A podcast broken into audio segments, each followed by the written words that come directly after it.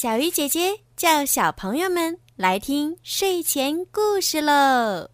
小鱼姐姐讲故事，小鱼姐姐讲故事，小鱼姐姐讲故事。爱小鱼姐姐讲故事，我特别喜欢你。小鱼姐姐，谢谢你给我讲故事。小鱼姐姐。你的声音好好听，我很喜欢你讲的故事。我可喜欢听你的故事了，每次我听完一个都往下翻，后来翻不动了。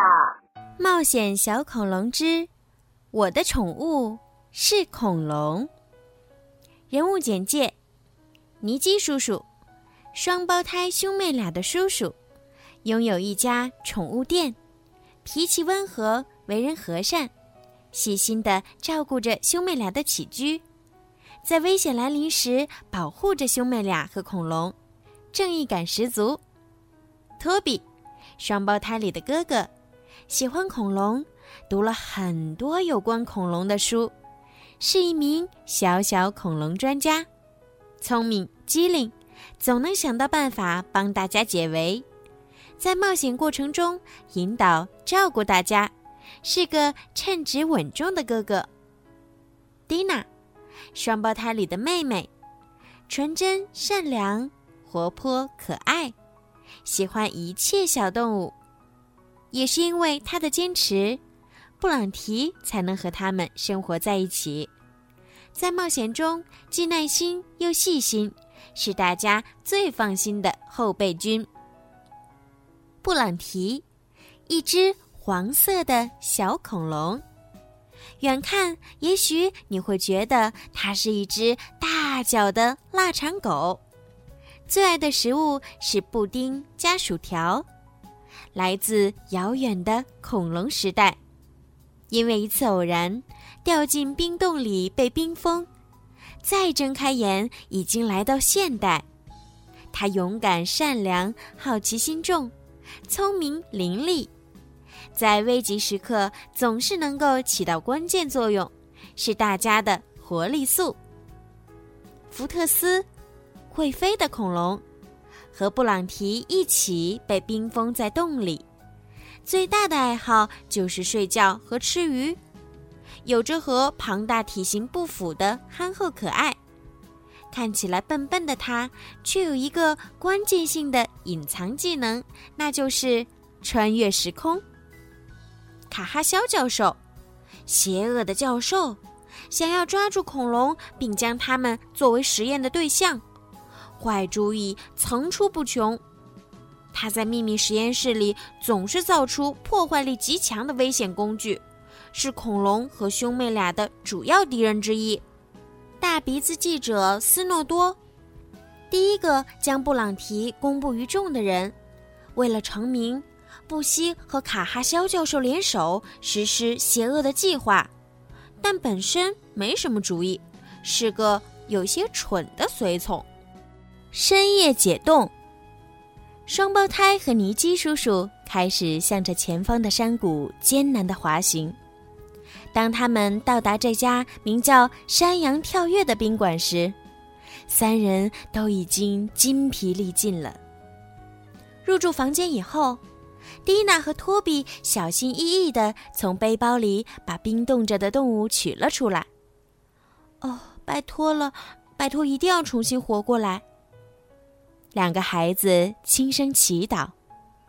但这奇怪的生物并没有发出一丝声音。在温暖的房间里，这只冰冻的动物开始慢慢解冻，冰在地板上融化，形成了一大滩水。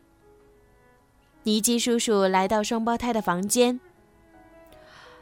你们最好把，呃，这个。他有些结巴的说，然后深吸一口气。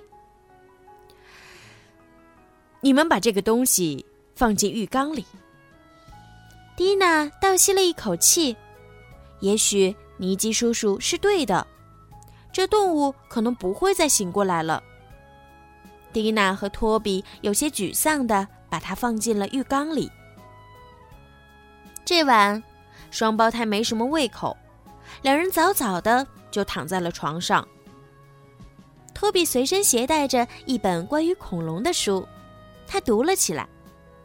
科学家们发现很多恐龙骨骼和恐龙蛋化石，却从没发现过什么冰冻恐龙，更别提活着的恐龙了。嗯，我真是个傻瓜。蒂娜叹着气说：“嗯，那些声音也许都是我想象出来的。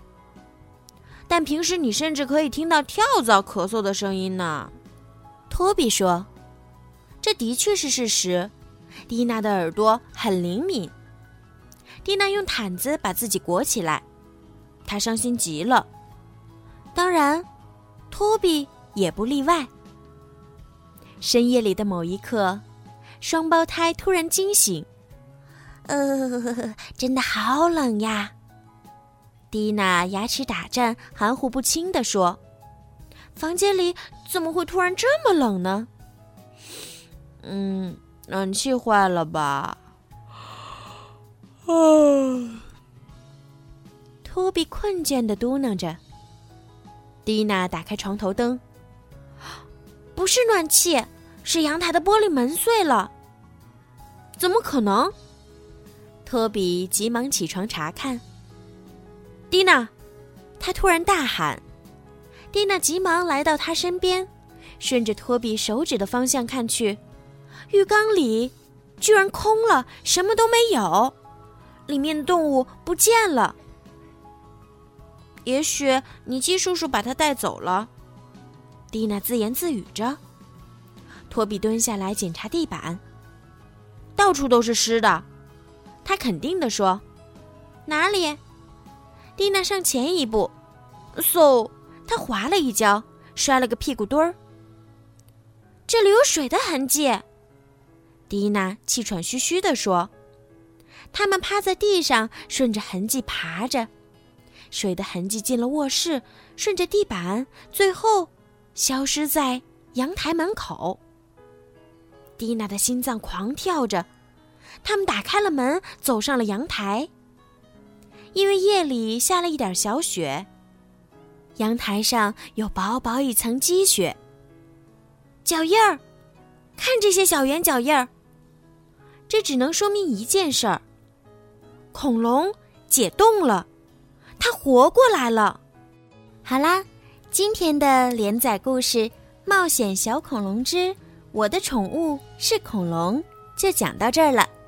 接下来呀，小鱼姐姐每个星期都会继续给你们讲这个好听的故事，看一看蒂娜、托比还有他们的尼基叔叔，究竟跟可爱的小恐龙们会发生什么样有趣的故事呢？